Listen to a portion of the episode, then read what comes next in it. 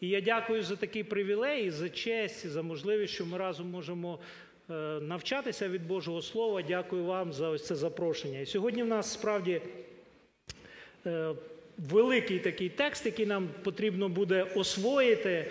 Перша проповідь, яка до серії проповідей Гряди Господи.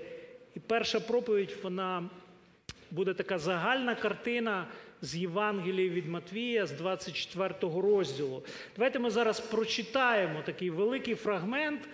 Великий фрагмент е, з Євангелія від Матвія, 24 розділ, з 1 по 44 текст. Скажу відразу, що буде багато матеріалу, будемо рухатися швидко, але Дух Святий, я вірю, допоможе нам побачити ось цю велику картину, яку Господь відкриває нам. І щоб ми могли зрозуміти, що ми знаходимося саме ось в епіцентрі всіх цих подій, про які говорив Христос, і щоб ми могли розуміти, що Христос хоче від нас, як, би ми, як ми маємо чекати на нього, як ми маємо реагувати на ті всі події, про які говорив Христос, і про які ми бачимо е, в нашому житті. Отже, Євангелія від Матвія, 24 розділ, з 1 по 44 текст. Читаємо ці слова. І вийшов Ісус від храму і пішов, і підійшли його учні, щоб йому показати будинки храмові. Він же промовив у відповідь їм: Чи бачите ви все оце? По правді кажу вам, не залишиться тут навіть камінь на камені, який не зруйнується. Коли ж він сидів на Оливній горі, підійшли його учні до нього самотньо і спитали: Скажи нам, коли станеться це, і яка буде ознака приходу Твого і кінця віку? Ісус же промовив у відповідь їм: Стережіться, щоб вас хто не звів. Бо багато хто прийде в ім'я моє, кажучи, я Христос, і зведуть багатьох. Ви ж про війни почуєте, і про воєнні чутки глядіть, не лякайтесь, бо статись належить тому. Але це не кінець ще. Бо повстане народ на народ, і царство на царство, і голод, мор та землетруси настануть місцями. А все це початок терпінь породільних. На муки тоді видаватимуть вас, і вбиватимуть вас, і вас будуть ненавидіти всі народи, займення моє. Багато хто в той час спокусяться, і видавати один одного будуть, і один одного будуть ненавидіти. Постане багато фальшивих пророків і зведуть багатьох. І через розріст беззаконства любов багатьох охолоне, а хто витерпить аж до кінця, той буде спасенний. І проповідувана буде ця Євангелія царства по цілому світу на свідоцтво народам усім. І тоді прийде кінець. Тож, коли ви побачите ту гидоту спустошення, що про неї звіщав був пророк Даниїл на місці святому, хто читає, нехай розуміє, тоді ті, хто в юдеї, нехай в гори тікають. Хто на покрівлі, нехай той не сходить взяти речі з дому свого, і хто на полі, хай назад не вертається взяти одежу свою, горе ж вагітним і тим, хто годує грудьми за днів тих. Моліться, щоб ваша втеча не сталася зимою ані в суботу, бо скорбота велика настане тоді, якої не було з первопочину світу і аж досі не буде. І коли б не вкоротились ті дні, не спаслася б ніяка людина, але через вибраних дні ті вкоротяться. Тоді, як хто скаже до вас, ото Христос тут чи отам, не йміть віри, бо постануть христи неправдиві і неправдиві пророки, і будуть чинити великі ознаки та чуда, що звели б, коли можна і вибраних. Оце я наперед вам сказав. А коли скажуть вам, ось він в пустині, не виходьте, ось він в Криївках, не вірте. Бо як блискавка та вибігає зі сходу і з'являється аж до заходу, так буде прихід сина людського, бо де труп, там зберуться орли. І зараз, по скорботі тих днів, сонце затьмиться, і місяць не дасть свого світла, і зорі попадають з неба, і сили небесні порушаться. І того часу на небі з'явиться знак Сина Людського, і тоді заголосять всі земні племена, і побачать вони Сина Людського, що йтиме на хмарах небесних із великою потугою і славою, і пошле ангелів своїх він з голосним сурмовим гуком, і зберуть його вибраних від вітрів чотирьох, від кінців неба аж до кінців його.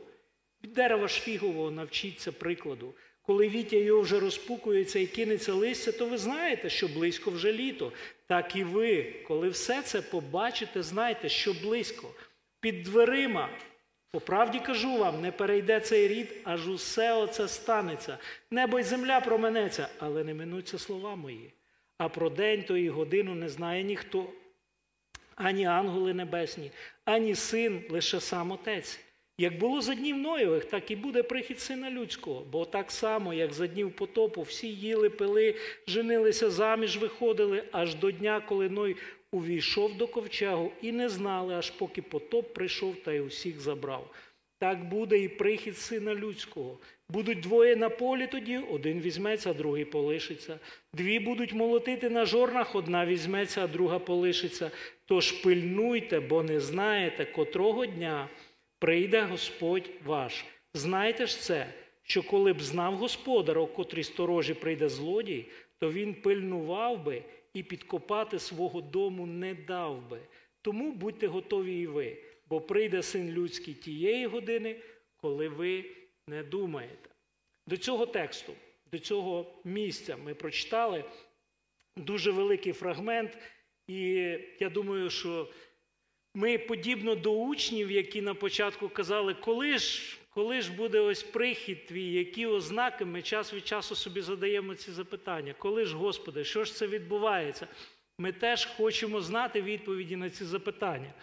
І коротко нагадаємо, що відбувалося. Ісус в той час знаходився в Єрусалимі. Це його останній тиждень, е, такий служіння перед розп'яттям. Христос війшов в Єрусалим як обіцяний цар, його зустрічали Осанна, е, як Месію, як обіцяного царя. І учні очікували від нього так само ось того, що вони собі уявляли про Месію. Зараз він розбереться з римською владою, зараз він встановить тут царство. А учні, звісно, вони бачили себе не останніми людьми в цьому царстві. Вони були близько біля царя, біля Месії. Вони бачили всі його чудеса, які він за три з половиною роки творив. І вони ми знаємо, що вони по дорозі в Єрусалим не один раз там спорили, хто з них головніший, хто з них займе яку більшу посаду в цьому царстві. Хоча Христос їм говорив про смерть, вони тоді цього не розуміли, вони собі уявляли якось ось такого Месію. І ось вони такі схвильовані, вони такі на на емоціях, на такому ентузіазмі, що ось-ось зараз станеться, вони показують йому велич храму. Дивися, Ісус, який храм, яка краса! І тут Ісус їх так якби приземляє. Він їх знову повертає до іншої реальності, до тої реальності, яка на них чекала. Він каже: не залишиться тут каменя на камені. Оце бачите? Не залишиться. Хочеться подивитися на наше життя, і не хочеться, якби так думати, що ну, нічого не залишиться після мене, там, колись після мого тіла каменя на камені не залишиться. Да? Воно помре з землі в землю піде. Не залишиться колись з цього прекрасного дому, теж каменя на камені не залишиться ось така реальність. Для того, щоб ми розуміли, що нас чекає. І Христос далі відповідає, дає відповідь на запитання: то коли ж це станеться? Як це все буде відбуватися?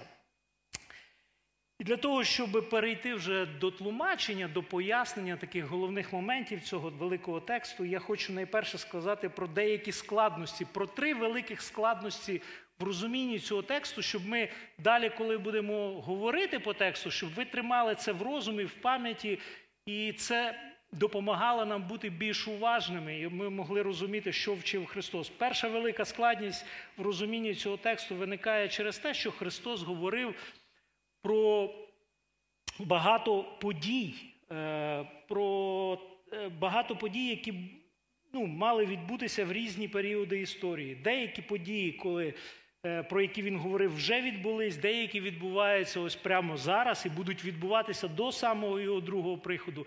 А деякі події одноразово лише відбудуться в майбутньому. Наприклад, про які події він говорив, що відбулися і вже не відбудуться, це розрушення храму. Він розрушений в Єрусалим, був знищений тоді як місто. Це сталося. Друга складність в цьому тексті в тому, що події відбуваються не в хронологічному порядку. Це не те, що ось буде це спочатку багато вже пророків. Так, чик, ми галочку поставили собі, як в плані. Так відбулось все. Потім це ці події відбуваються паралельно одна з одною. І в великому періоді часу це не є тут якась хронологія. Ми повинні це розуміти. Вони йдуть якби в таку переміж, ну, змішані між собою. Деколи я ж кажу, Христос говорить про ближчі події, а деколи Він говорить про дальні події перед Його приходом, а потім знову вертається до часу апостолів. Через те нам треба бути уважними, ми будемо звертати на це увагу. І третя велика складність, що є різні богословські погляди, які по-різному пояснюють ці події. І ви можете чути, о, зараз пастор цей так каже, а я чув там, що це зовсім не так, що це буде зовсім не так. І це може принести деякі такі, знаєте, розчарування в ваше серце або таке збентеження. Ви можете подумати, та хто ж в цьому може розібратися? Наше воно мені немає ніякої істини. Ні-ні ні. Е, Біблія каже нам, щоб ми досліджували Боже Слово. Христос нам відкрив, щоб ми його досліджували. І я думаю, що коли ми будемо смиренно підходити до Божого Слова, проводити достатньо часу в молитві, Бог нам обов'язково відкриє, щоб ми могли е, з радістю, з вірі, так як Бог хоче, очікувати на прихід Його Сина. Отже, цих три великих складності.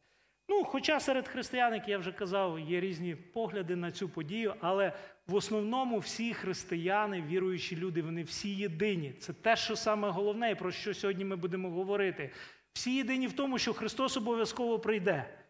Ніхто в цьому не сумнівається. Є хтось в цьому залі, що сумнівається, що Христос не прийде? Можливо, ви сумніваєтесь. Христос обов'язково прийде. Це об'єднує всіх християн.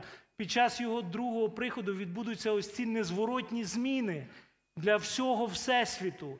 Буде Воскресіння мертвих, буде підхоплення церкви, буде нова земля, нові небеса, буде суд, на якому е, проголошено буде Господом на суді буде проголошено ось провину невіруючих людей, і буде оголошено ось це відкуплення для віруючих людей, ось ця радість Євангелії.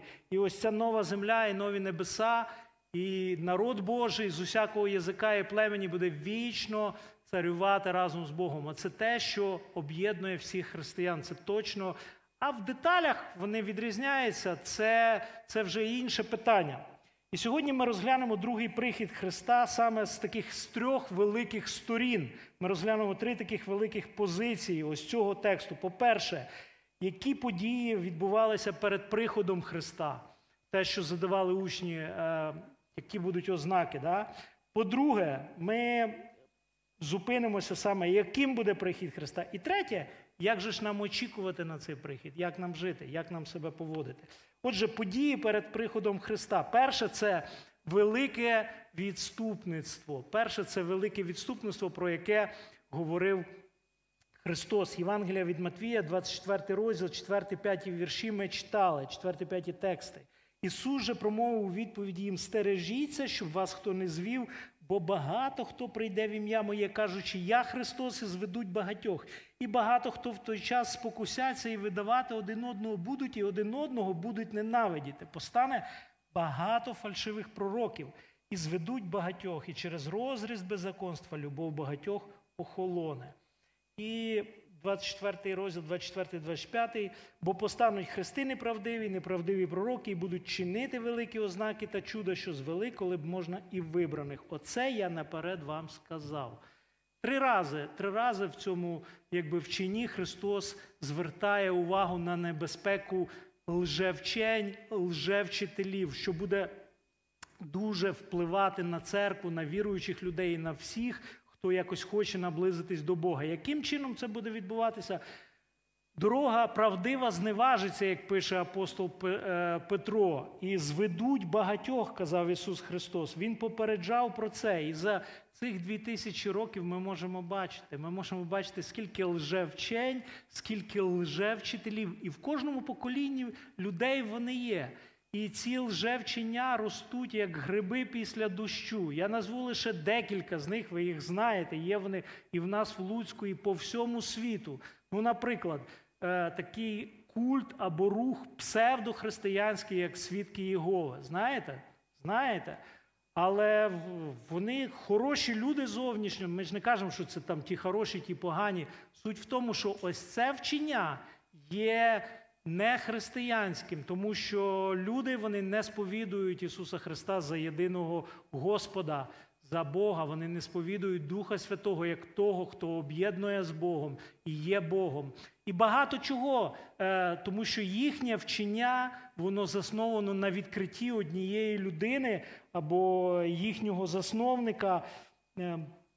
Е, їхнього засновника Чарльза Рассела, який ніби отримав якесь своє відкриття там через Ангола, і вони мають своє видання Біблії.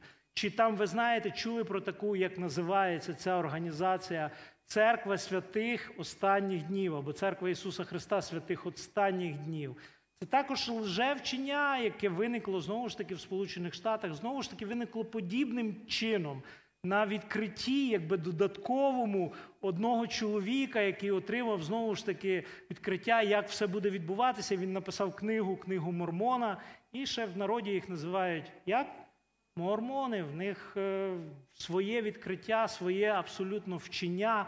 Хоча вони дуже моральні і хороші люди, якби і приємні. Якщо ви з ними зустрічалися, то це приємні, хороші люди, але несуть вони не істину. І таких багато. Якщо взяти Західну церкву середніх віків, ми знаємо, що всередині церкви було велике відступництво, яке закінчувалось христовими походами, коли в ім'я Ісуса Христа чинилися якби великі злочини, і церква цим ніби прикривалася. Коли в ім'я Ісуса Христа там палили людей на вогні через те, що вони десь не так дивилися на світ. Христос до такого ніколи не закликав. Це це страшні були часи. Та й сьогодні таких вже вчителів чимало. Візьмемо двоє українських, таких самих відомих, е, попередній, десь там він зараз його не чути. Сандея Деладжа чули таке? В Києві дуже відомий. Тисячі людей збирав. Найбільша церква в Європі, як він казав. Але сьогодні таке велике падіння в нього. І такий сучасний наш, який зараз на піку своєї популярності, тільки поганої популярності, Володимир Мунтян. Чули такого? Церква якби переобра. Е... Як як? Центр. Центр, да. І ось вони сьогодні е, дуже багато людей збирають. Але що ми чуємо про цих людей? Проти них відкриті кримінальні справи, їх звинувачують в сексуальних домаганнях, фінансових махінаціях, вживанні наркотиків. Це страшні речі. І дорога правдива зневажається через таких людей. І Христос попереджав, що це буде. Коли ми бачимо це, ми повинні дивитися за своїм серцем, повинні пильнувати, повинні молитися один за одного, за церкву, щоб Бог беріг нас. Як написано, коли думаєте, що стоїте, дивіться, щоб не впали. І піком ось цих відступлень перед приходом Христа буде з'явлення Антихриста, або як Біблія називає його чоловік гріха чи беззаконник. Друге, другий, друга така група ознак перед приходом Христа, про яку вчив Христос, це війни, голод, хвороби, стихійні лиха. Ви ж про війни почуєте, про воєнні чутки. Глядіть, не лякайтесь, бо статись належить тому. Але це не кінець. Повстане народ на народ, царство на царство, голод, мор, землетруси настануть місцями. І в Євангелії від Луки сказано такі слова, що 21 розділ, 10-11 вірш. Тоді промовляв він до них: повстане народ на народ, царство на царство, будуть землетруси, голод, помір, страшні та великі ознаки на небі. Христос вчив, що будуть багато воїн в період, коли він прийде. Не треба нікому нічого доказувати. Ми бачимо це. Ми бачимо це весь період історії. Скажуть люди, ну війни завжди були, були завжди, але ось саме в цей період їхня концентрація ось тих воєн і воєнних конфліктів надзвичайно велика. Після того, як Христос вознісся, апостоли вже повмирали, і церква далі розвивалася. В 66-му році сталося таке повстання. Юдеї повстали проти Риму, зелоти. І на початку вони були досить успішні. В них були перемоги в 66-му році. Така перша юде... ну, юдейська війна. Йосип Флавій, учасник тієї війни безпосередньої, який приймав в ній участь, написав ось таку книгу Юдейська війна. І там страшні речі. Він каже, це страшна війна. Такої за той час, за той період не було. Вона продовжувалася по 73-й рік і закінчилася падінням останньої фортеці Масад. І в 70-му році був розрушений Єрусалим і був розрушений храм. Буквально каменя на камені не залишилось. Те, про що говорив Христос. І дуже важко підрахувати. Кажуть, що в той час в Юдеї було багато людей, в Єрусалим зійшлося на Пасху, багато паломників, було десь, ну хто там підрахує. Кажуть, що десь більше пару мільйонів було в, в Єрусалимі закрито, коли під час облоги вони загинули. Тільки близько 100 тисяч найкращих, там най, найздоровіших взяли в полон, всіх інших розсіяли по всій землі. І декілька мільйонів загинуло від голоду в облозі і від мечів римських воїнів. Це страшні, страшні цифри. І далі ми знаємо війни, Перша світова, сотні мільйонів людей, Друга світова, е, близько 60 країн, більше 60 країн приймало участь, і вже там ніхто не може точно підрахувати. 80-100 мільйонів. Під час Першої світової була ще пандемія грипу або іспанки, в якій загинуло більше, ніж в Другу світову війну. 50 чи 100 мільйонів. Одні джерела так кажуть, інші джерела так кажуть, скільки загинуло від від тої страшної хвороби, від тої пандемії в ті часи. Те, що казав Христос, війни, голод трапляється. Вчора ми згадували в Україні голодомор. Чотири голодомори було. Страшні цифри. Те, що, про що говорив Христос. І ці голод трапляється зазвичай після воєн. Коли або стаються якісь стихійні лиха. Згадайте ось це літо, яке було. Які новини ви чули? Пожежі в Європі. В одній частині пожежі там в Греції і в, Ту, в Турції, а там заливало. Да? Ми знаємо Німеччину, Бельгію, е, частину Нідерландів, дощ, звичайний дощик пройшовся трошки більше. Річка вийшла з берегів. Сотні людей загинуло, багато зникло безвісти, розрушена була е, дуже велика частина інфраструктури. Це те, про що говорив Христос. Лідери світових держав сьогодні збираються про те, щоб якось вирішити питання зміни клімату. Страшні ознаки на небі ще не сталися, ще місяць і зорі не впали, бо це буде в момент приходу Христа. Але всі кажуть, що щось не то, щось дуже страшно, щось міняється, і всякі такі страшні новини. Це те, про що говорив Христос. Воно відбувається впродовж тисяч років. В кожному поколінні ось ця нова хвиля. Третя третя група ознак це проповідь Євангелії. Це те, що позитивне.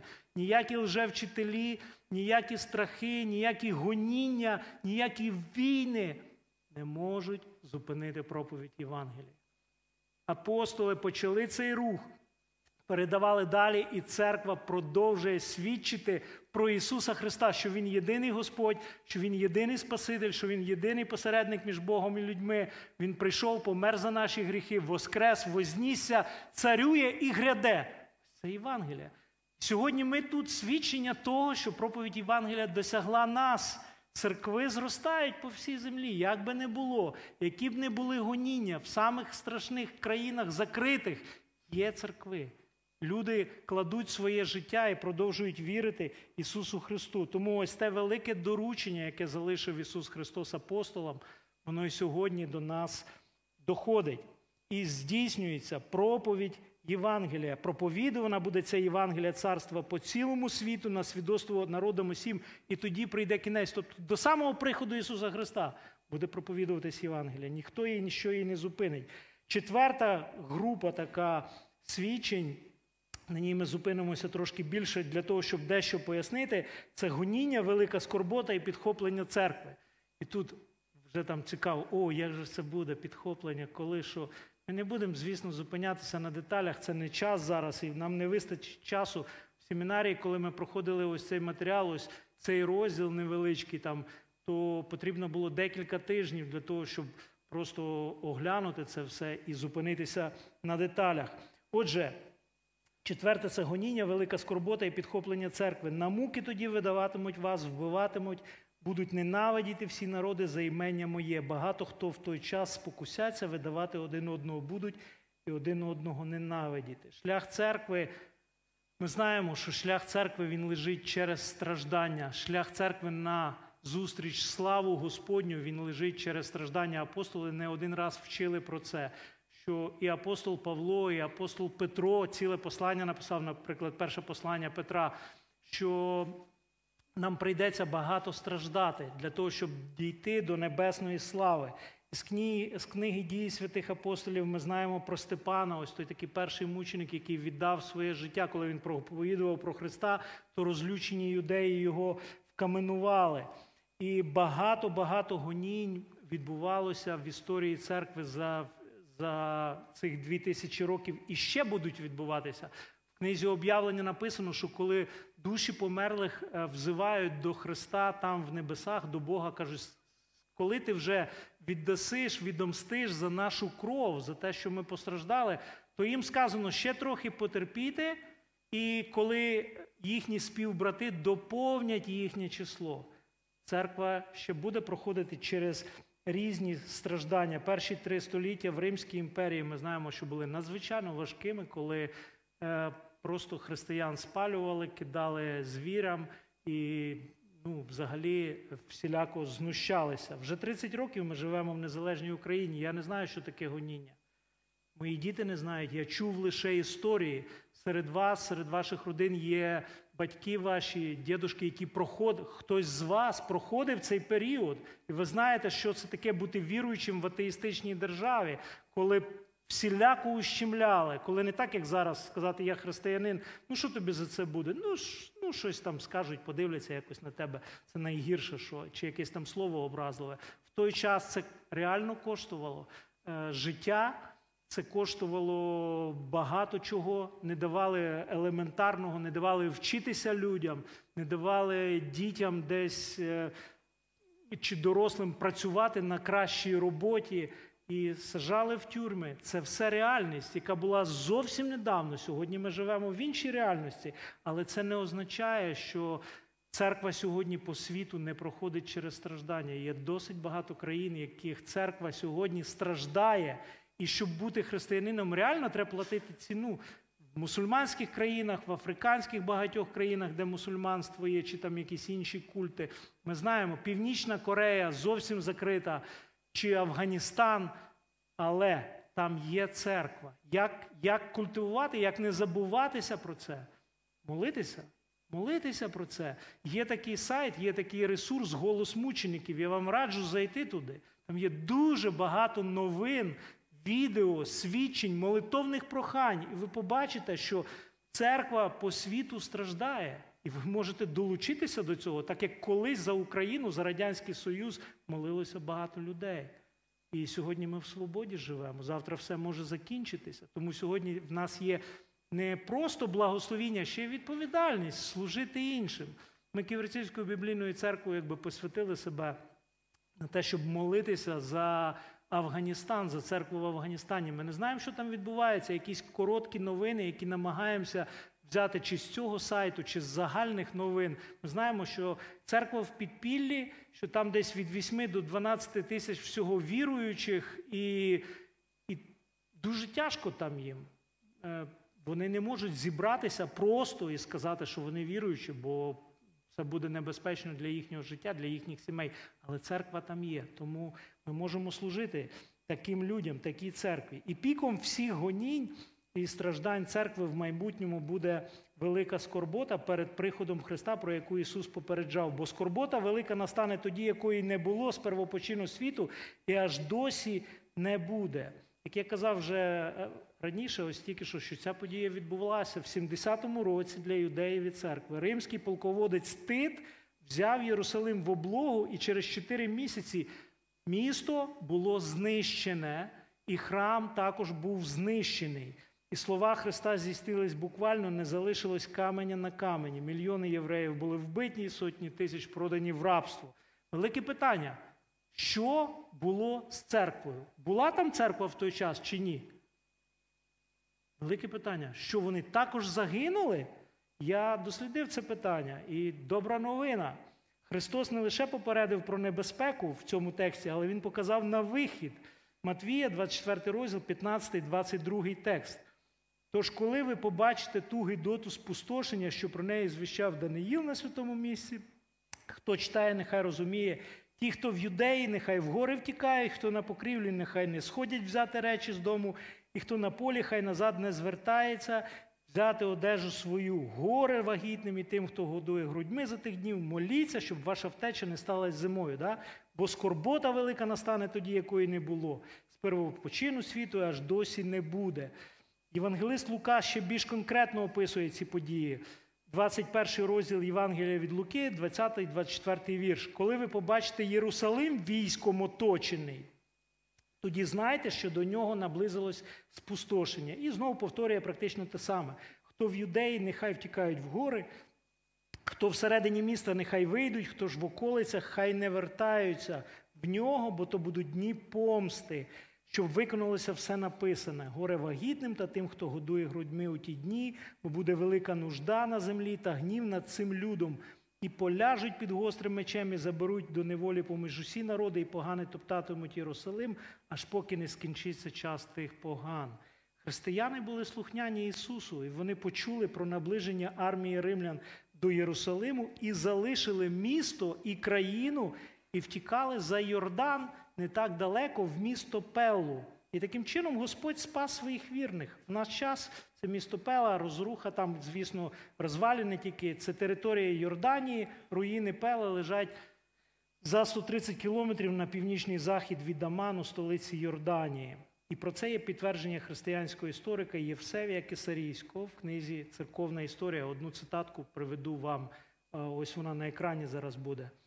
Ем, книга Церковна історія Євсевій Кисарійський. Люди, що належали до Єрусалимської церкви, підкоряючись откровенню даному перед війною, поважним тамтешнім мужам, залишили Єрусалим, оселилися в Персі, в місті Пелі.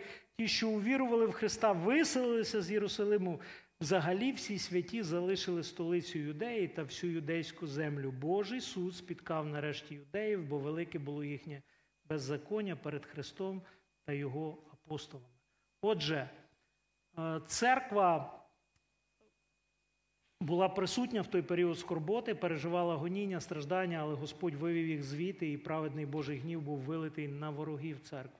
І після цього Христос говорить, що по закінченні скорботи відбудеться Його славний прихід, про який ми читали. З цього ми робимо висновок, що скорбота, про яку яку вже ми говорили, про яку яку пережили юдеї, Єрусалимська церква це прообраз і попередження про майбутню скорботу, яка ще має відбутися перед другим приходом Христа. І ось та скорбота буде мати вселенський характер.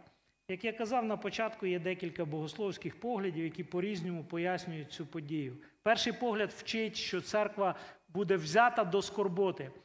Я думаю, ви чули це, і це дуже популярний погляд. І ви, ви напевно, якби ну, користуєтесь і вірите в нього, можливо. Це нормально. Є є такий погляд, таємне підхоплення церкви до скорботи. Є багато книг, є багато фільмів на цю тему. Напевно, бачили там е, і Голлівуд знімає там оставлене, там самоліт летить, пум, пілоти зникли, все падає, машини рушаться, такий.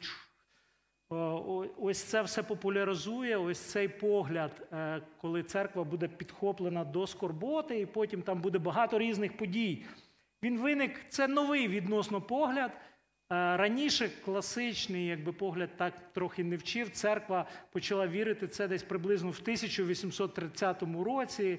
І цей погляд виник на откровенні якби, е, однієї жінки, і потім мужі Божі підхопили це, їм це сподобалось. Вони також казали, що отримали особисті откровення від Ісуса про те, що Він з'явиться спочатку таємно і забере частину своїх вірних, а потім прийде вдруге з ними і вже будуть відбуватися різні події. Це вчення розроблено Едвардом Ірвінгом, далі Джоном Дарбі. І подальший розвиток теорія отримала в Сполучених Штатах. Такий був доктор Скоуфілд, написав е, тематичну Біблію з коментарями. Вона дуже популярна. В нашому е, якби, контексті в Україні, в нашому колишньому бувшому радянському союзі, цей погляд дуже популярний. Він дуже популяризується. Більшість церков, якби взяли його за основу таку доктринальну, якщо вивчають ось е, події перед приходом Христа. Другий погляд це така ліберальна теологія. Е, богослови вчать, що скорбота вже відбулася, її більш ніколи не буде. І взагалі прихід Христа це якби тільки духовна така. Е, духовне поняття, просто в серцях людей будуть відбуватися зміни. На цьому ми не будемо зупинятися. Це помилкова така неправильна, е, неправильний погляд, можна так сказати. Третій погляд це класичне консервативне вчення, яке церква вірила до 1830 року в більшості своєму, поки не виникло ось те вчення, що церква буде проходити через велику скорботу, але прийде Христос, забере церкву на зустріч до себе і станеться підхоплення церкви. І в цей період також буде і Воскресіння всіх мертвих, як пише апостол Іван в своєму Євангелії, що коли е, приходить година, коли всі, хто в гробах, голос Христа почують і повиходять, ті, що чинили добро на Воскресіння життя, а хто на зло на Воскресіння е, суду. І як ми вже читали, е, в 29 по 31 текст Євангелія від Матвія, Христос сказав в цьому тексті: і по скорботі тих днів сонце затьмиться, місяць не дасть свого світла, зорі попадаються. Стане такий великий катаклізм е, вселенського масштабу, коли прийде Христос. Да? По скорботі тих днів і побачить Сина Людського, що йтиме на хмарах з великою потугою, славою, пошле ангелів своїх і зберуть вибраних від чотирьох вітрів. І далі 24 текст, 40, 41 текст, ще раз нагадаю, будуть двоє на полі, один візьметься, другий полишиться. Будуть молотити, одна візьметься, другий полишиться. І церква вірила, що так буде відбуватися. Не ділили там, що це тільки для євреїв, а це для таких. Ви можете мати якийсь один з цих поглядів, моліться, хай Господь вам відкриє. Я керуюсь ось цим таким більш старим поглядом і вірю, що не буде якогось таємного підхоплення церкви, але буде ось такий один прихід Ісуса Христа, під час якого ось це все буде відбуватися в певний період часу. І по завершенню скорботи буде а, ось така велика перемога, коли Христос підхопить свій народ, церкву, яка є його народом, і складається з усіх націй. І в євреїв немає якогось особливого плану спасіння для них, тому що є один Божий народ, який складається з кожного язика і племені. В нас немає зараз часу дискутувати, детально розглядати, але в нас є істина. Ми точно можемо знати, що церква буде проходити через різні страждання, через різні скорботи, і ви особисто в своєму житті проходите через це. Тому, якщо бачите людей, які поряд з вами десь страждають, а у вас все добре, допомагайте їм, служіть таким людям. Моліться за церкву, яка сьогодні в гоніннях. В Україні церква сьогодні 30 років в свободі, але перед цим були скорботи і страждання. І я вірю, що перед приходом Христа буде таке скупчення зла, і ось та скорбота буде така, як той прообраз, те, що було в Єрусалимі, те буде по всій землі. І буде здаватися, що все, немає вже ніякого, немає ніякої надії. Ось тоді прийде Христос і візьме своїх вірних. І в нас є добра новина, що ці страждання, ці скорботи, ніякий біль, ніякі страждання, вони нас не знищать. Бо Христос наш Господь, Він наш Спаситель. Вони очищають нашу віру, вони допомагають нам більше ненавидіти гріх, не приліплятися до цього світу, а більше чекати на Христа і розуміти, що наше життя ось там з ними ми чекаємо на Його прихід. Отже, якщо ми бачимо, ми бачимо, що ці всі події, про які ми говорили, вони відбулися частина з них і продовжують відбуватися. Ми живемо прямо в епіцентрі цих подій, про яких попереджав Христос. І коли збільшується їх інтенсивність, то це по-особливому робить е, слова Ісуса Христа такими актуальними для нас. Да? Ми, Ми їх по-особливому чуємо. Отже, яким буде прихід Ісуса Христа? Другий таке, Друга сторона цієї теми, яким буде прихід Ісуса Христа? По-перше, прихід Ісуса Христа буде особистим і фізичним. Це не буде якийсь лише духовний прихід на рівні ідей чи лише в серцях людей, як я казав, як вчать багато ліберальних богословів, або як вчать е, лжевчення. Наприклад, свідки Єгови е, говорили, що там це буде таємний прихід, і вже було декілька з них. Ні, ні. Біблія говорить про це однозначно, багато разів. Ми, ми читали про це в Євангелії від Матвія. Е, один текст з книги дії святих апостолів, перший розділ. Тут розповідається про те, коли апостоли знаходилися і бачили, коли Христос возносився в небеса. А коли вони пильно дивились на небо, як він віддалявся, то два мужі в білій одежі ось стали при них і сказали: Галілейські мужі, чого стоїте і задивляєтесь в небо? То Ісус, що вознісся на небо від вас, прийде так, як бачили ви, йшов він на небо. Отже, Перше, прихід Христа буде особистим і фізичним. Це не буде якесь духовне таке явище. Це буде так, як Христос вознісся, Він прийде. Друге, його прихід буде видимим для всіх.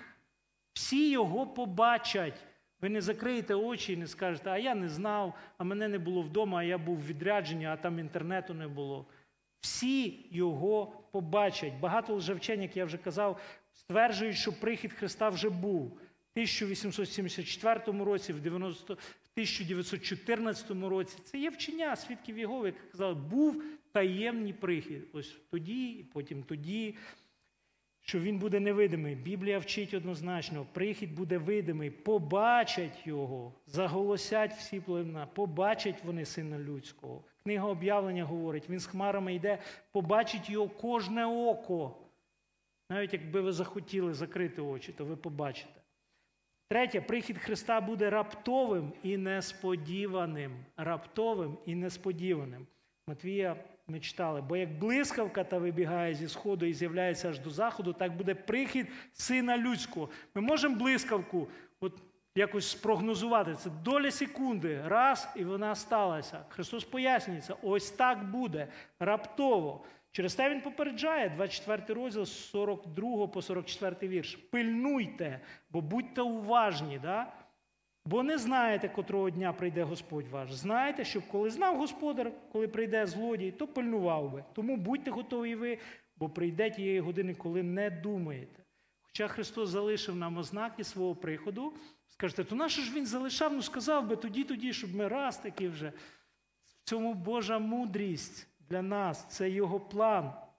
Прихід Христа буде раптовим, але потрібно бути готовим. Це буде невідомий для нас час. І сьогодні є багато хороших братів, але вони, от, знаєте, їм хочеться отак, як десь щось свербить, почухати. Вони кажуть, ну да, Христос сказав, ну е, не знати час та добу, ну але ж Він не казав рік. От ми рік вичислимо. От щоб знати нам приблизно в цей рік сьогодні гуляє по е, просторах інтернету нова така версія, знову ж таки, лжевчення що там 21 рік, потім 28-й, Ізраїль 70 плюс плюс. Не буду зараз вам цього всього переказувати. Точно знайте, якщо ви чуєте якісь намьоки на дати, знайте, що це неправда. Христос каже, це не ваша справа. Знати час та добу. Що скажете, ну, але ж рік не казав. Не ваша справа що наша справа? Далі ми зараз дійдемо. Тому Христос залишив нам це, щоб ми були готові в будь-який момент. Е, так буде під час його приходу, як ми вже читали, як було за днів Ноя, 37-39 вірш 24 розділу. Як було за днів Ноїх, так буде прихід сина людського. Їли, одружувалися, будували будинки, прийшов потоп. Ной будував, а вони оп, раз не встигли. Так і сьогодні. Свідчимо про Христа, робимо різні заходи, запрошуємо в зібрання. Ага, да, добре, там хорошо, потім там все.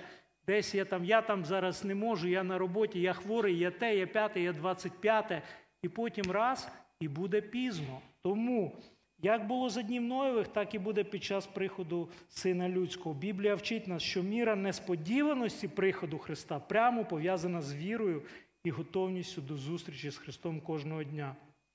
Отже, пильнуйте, бо не знаєте. Четверте, другий прихід Христа буде тріумфальним і славним. Ми знаємо, зараз готуємося до Різдвяних свят, будемо згадувати його ось перший прихід.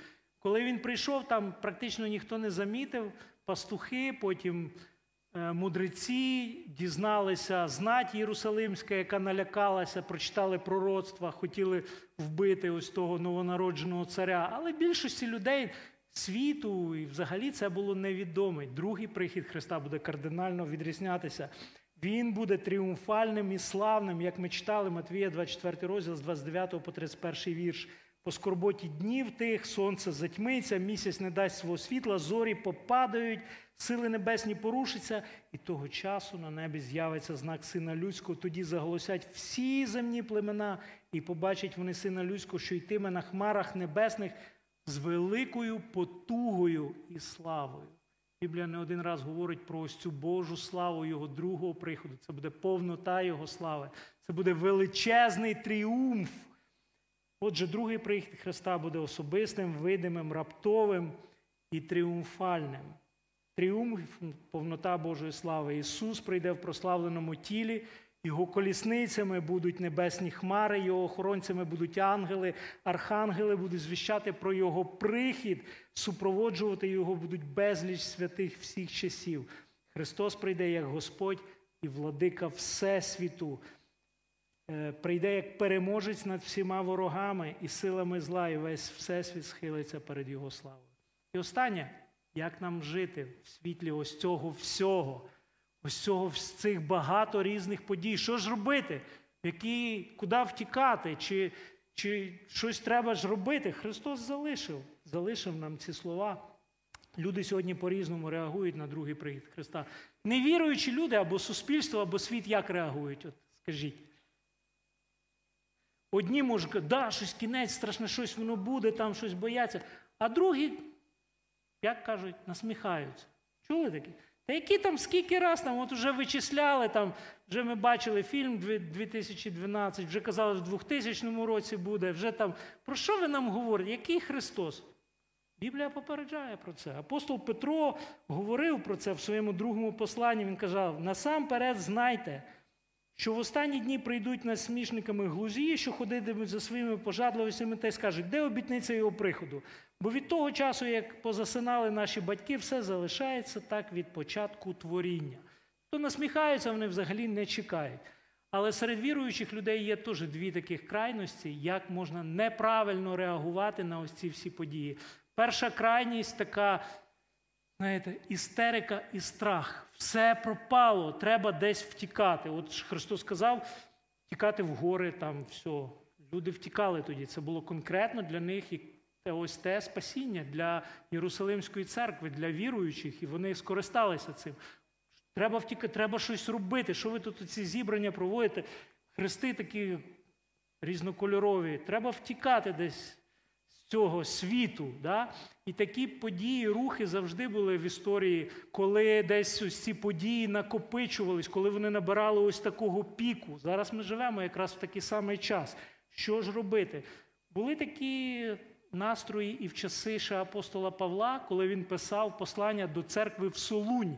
Пам'ятаєте? В них були там проблеми з другим приходом вже тоді. Друге Солонян, другий розділ, перший другий вірш, апостол Павло казав. Благаємо, братями, вас щодо приходу Господа нашого Ісуса Христа і нашого згромадження до Нього, щоб ви не хвилювалися зараз умом та не жахались ані через духа, ані через слово, ані через листа, що він ніби від нас, ніби вже настав День Господній. Тобто одна крайність така Солунської церкви, а все пропало, треба щось робити. Не знаємо, що, але все погано. І це паралізує такий певний страх. Е- певну таку тривогу приносить в життя. Друга крайність. Друга крайність. Та нічого страшного, це все заговори. Що ви там це? Ми віруючі, спасенні, все в нас буде хорошо. І це вже друга крайність. Це була друга церква в книзі об'явлення. Ми знаємо цю церкву таку. Е, Лаодикія, да? Лаодикійська церква, такий синдром Лаодикійської церкви, об'явлення 3.17. Бо ти кажеш, я багатий, збагатів, не потребую нічого, а не знаєш, що ти нужденний, мізерний, вбогий, сліпий і голий. І Христос стоїть за дверима церкви і стукає. Каже, ось стою під дверима і стукаю. Щоб мене впустили, бо я вже не в церкві. Тому є друга крайність така, такого сну, такого безразліччя. Ми собі все буде хорошо просто так. Ні-ні ні. Ні те, ні те неправильно. Отже, що каже нам Христос? Як нам очікувати на другий прихід? Перше, треба очікувати на повернення Христа в будь-який момент. Зараз поясню, в будь-який момент. Що це означає? Ми читали, так і ви, коли все це побачите, знайте, що близько під дверима. По правді кажу вам, не перейде цей рід, аж усе оце станеться. Небо, земля променеться, поки, але не минуться слова мої, що Христос помилився, Є такі погляди, ну, десь апостоли неправильно розуміли, Христос десь там не те мав на увазі. Все він те мав на увазі, і апостоли його правильно розуміли. Він конкретно сказав: як побачите ось це все, знаєте, що близько під дверима. Це буквально і означає, всі події, про які Христос говорив, необхідні для Його приходу. Всі події, необхідні для Його приходу, вже відбулись за виключенням. Не з'явився ще Антихрист, про якого говорив апостол Павло до Солунської церкви, ось той беззаконник не з'явився.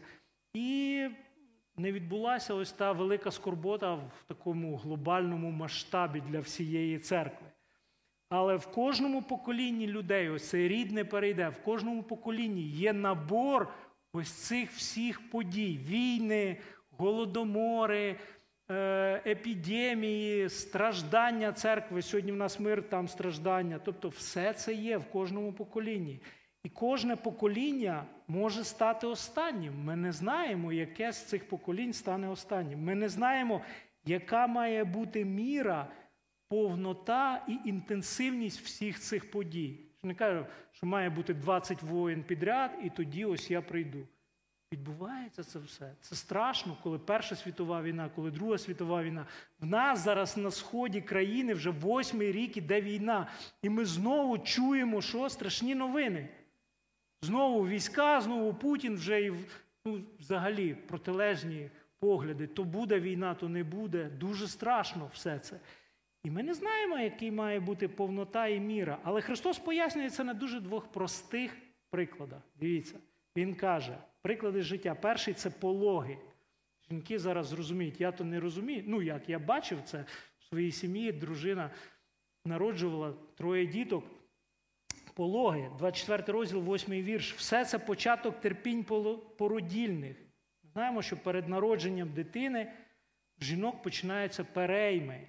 Це є свідченням початку пологів. Інтенсивність, частота і період часу переймів до пологів всіх жінок різний. Але безпосередньо перед пологами ця інтенсивність і частота наростають і стається народження дитини, настають пологи. І кожна чергова хвиля ось цих світових подій, вона якраз схожа до ось тих пологових переймів, і ми не знаємо, яка з них стане останньою. Наступні події можуть відбуватися дуже швидко.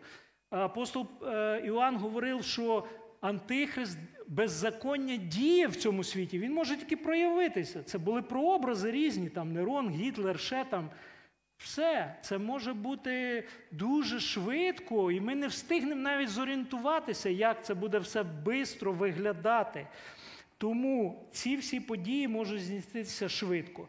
І другий приклад, про який говорив Христос, це зміна пори року і зміна, яка відбувається з рослинами. Да? Каже, від дерева ж фігового навчіться. Коли віття його розпускається, кинеться листя, знаєте, що близько літу. Так і ви, коли все це побачите, знаєте, близько під дверима. По правді кажу, не перейде цей рід, аж усе це станеться. Це все відбувається прямо зараз, це все відбувається в кожному поколінні. Коли ми бачимо, що все листя на наших деревах обпало, то що ми розуміємо? Що завтра може бути що? Сніг. Тільки для комунальних служб завжди зима приходить несподівано.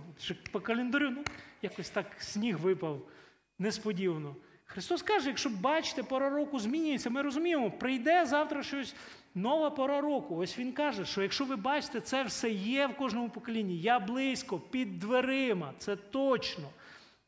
Це може статися в будь-який момент. Дуже швидко всі інші події будуть відбуватися. Більше того, Христос дорікав фарисеїв, тому що в Євангелії від Матвія, там в 16 розділі є така зустріч його з фарисеями, і вони йому просили від нього ще додаткових якихось доказів. Знаєте, оце ознак з неба. А ну докажи, що ти той, що що, це, що ти справді Месія. І він їм каже: розпізнати небесне обличчя ви вмієте. Тобто, дивитеся, сонце червоне, завтра там буде ось така погода. Да? А ознак часу не можете. Бог своїй мудрості задумав це, щоб ми не знали коли але завжди впродовж життя були готовими і приймали все вірою. Він сказав: Я під дверима. Значить, так, це може статися в будь-який момент. І друге, ці події, про які ми говоримо, вони стосуються всього світу. Це якби така загальна есхатологія або прихід для всього світу. Але є ще наша особиста. Хто з вас може сказати, коли ви помрете? І я. І це буде моєю особистою зустрічю з Христом. Ось і все. Це може статися в будь-яку секунду мого життя. Тому потрібно бути готовим на зустріч з Христом. Особисто і весь світ до цього готується. Друге, як нам чекати на прихід Христа? Без страху і з радістю.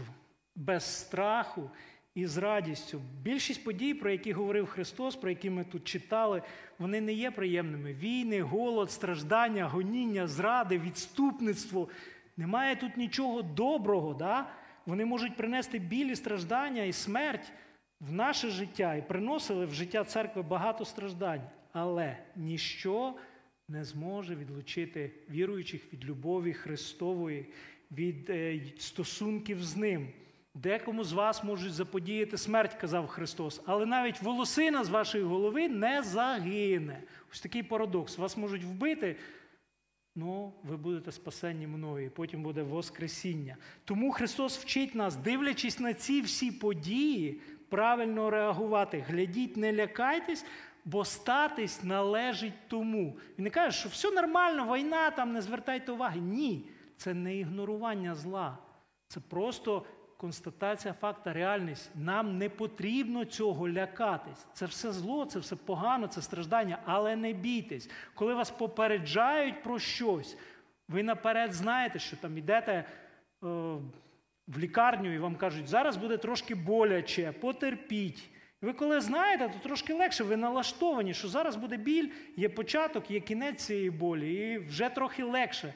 Ну, біль то є, але ви вже попереджені про неї. Ось так само каже Христос: не лякайтесь, бо статись належить тому. Євангелист Лука каже, коли стане збуватись це, 21 розділ, 21, 28 вірш, випростуйтесь, підійміть свої голови, бо зближається ваше визволення. Ми повинні в цих всіх подіях бачити Христа, Його наближення, Його прихід.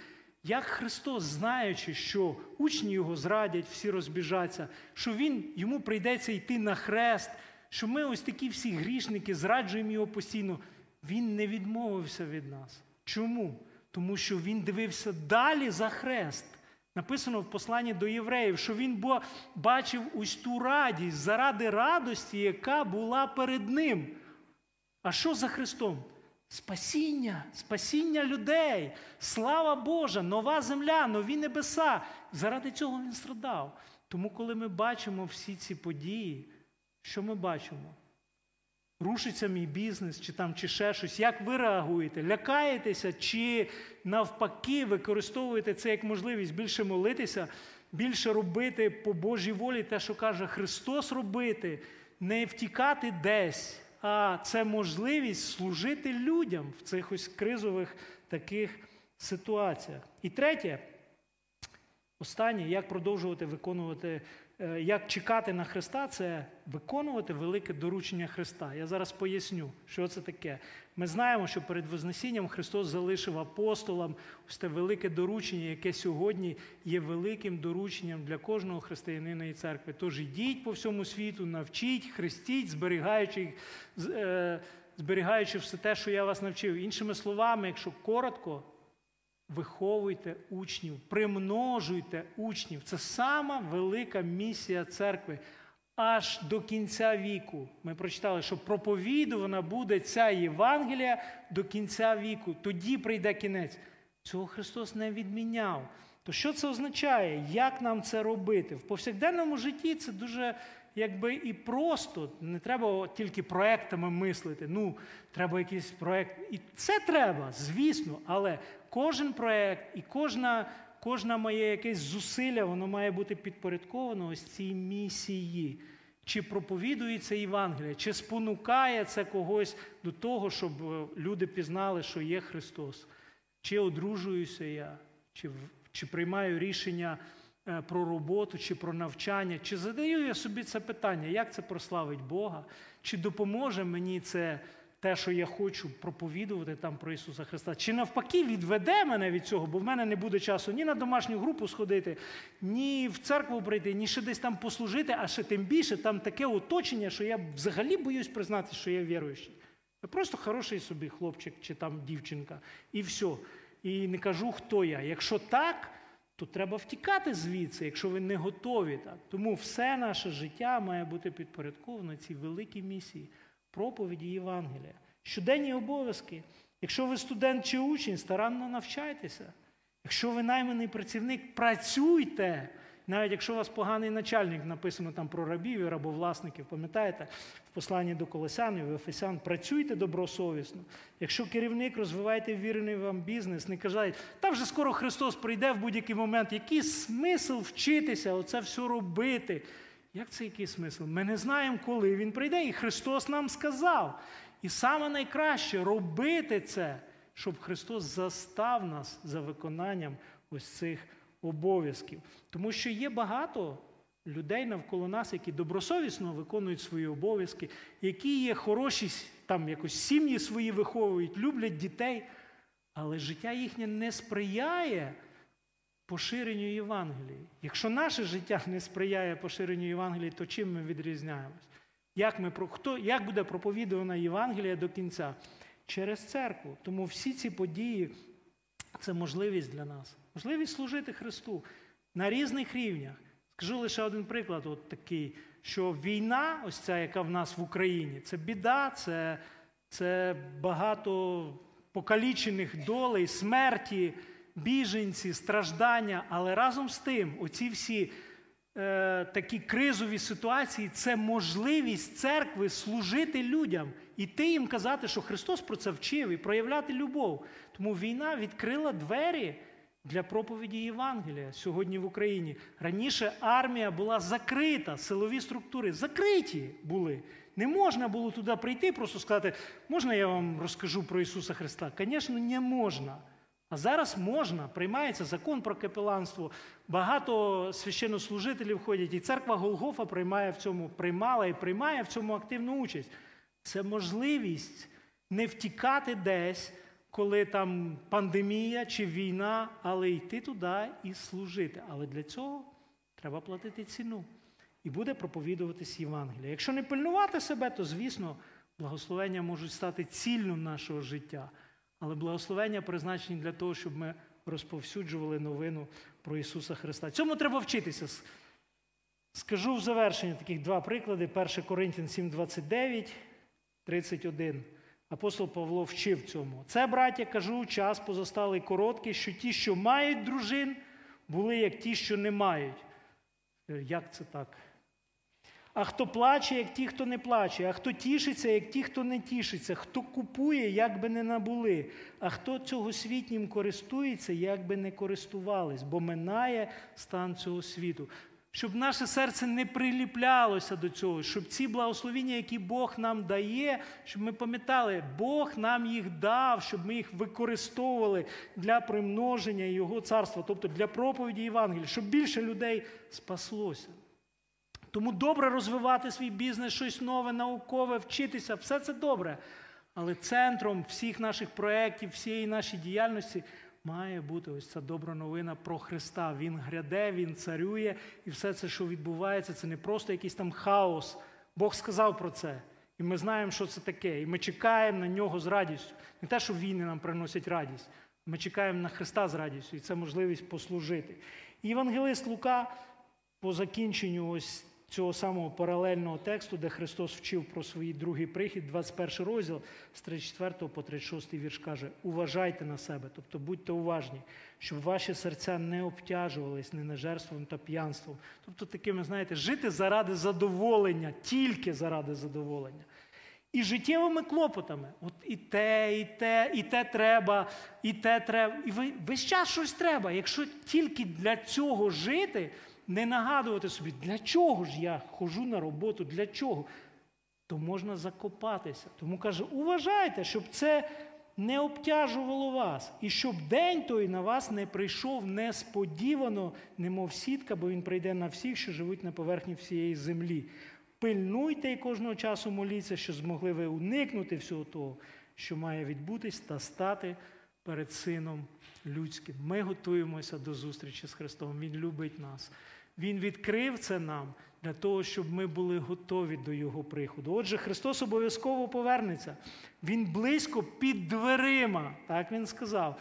Ми живемо прямо в епіцентрі цих подій. Не перейде цей рід, як все це станеться. Можливо, це буде наш рід, можливо, ще багато е, поколінь, але людство не закінчить своє існування, поки не прийде Христос. Суть в тому, що Він близько. І тому нам потрібно бути уважними. Отже, прихід Христа буде особистим для тебе. Особистим для тебе. Це означає, що ти не зможеш від нього втекти нікуди. Люди в період першої ось тої скорботи Єрусалимської збіглися в Єрусалим, коли вони дізналися, що йде римська армія. Вони всі втікали в Єрусалим за стіни і там знайшли свою смерть. Але християни з Єрусалиму втікли, виконали Боже Слово. Куди ми можемо втікти? Від того всього, тільки до Христа. Повірите. Тому, якщо ви ж цього не зробили, біжіть до Христа, не від Христа. Не втікайте там в свої роботи, ще в щось, в якісь клопоти. До нього біжіть. Прихід Христа буде особистим для тебе. І це буде стосуватись тебе особисто. Друге, прихід Христа буде видимим особисто для тебе. Тому ти не зможеш від нього сховатися чи якось закрити очі. Навпаки, дивися на ці події для того, щоб бачити Христа. Читай Боже Слово. Хай Христос буде видимий для тебе кожного дня. Тоді ти будеш очікувати Його, розуміти, який Він є, яка Його слава, який Він прекрасний, який Він добрий. Прихід Христа буде раптовим для тебе. Тому приготуйся вже зараз. Завтра або через хвилину, можливо, буде пізно, бо він під дверима. Раз і зайде.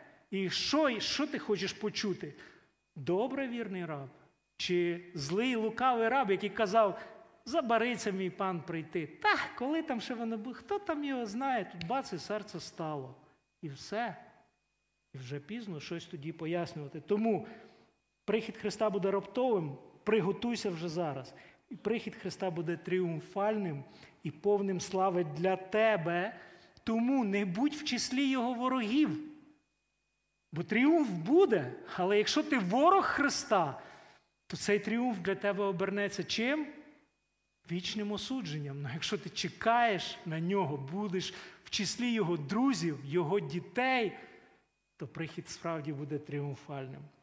Не будь в числі його ворогів. Отже, закликаю вас від усього серця молитись щодня, роздумувати про прихід Христа, читати, бачити ці всі події і сказати кожного дня від щирого серця: Гряди, Господи Ісусе! Амінь. Давайте ми зараз всі разом встанемо для молитви, для того, щоб подякувати Богові, для того, щоб продовжувати поклонятися Йому і чекати на Його прихід з радістю, з хвалою, виконувати свої обов'язки, народжувати дітей, будувати будинки, щоб все це сприяло проповіді Євангелія, не лякатися нічого. Чекати на його прихід, він обов'язково прийде і забере нас до себе, і буде нова земля, нові небеса. Гряди, Господи Ісусе, амінь. Давайте помолимось.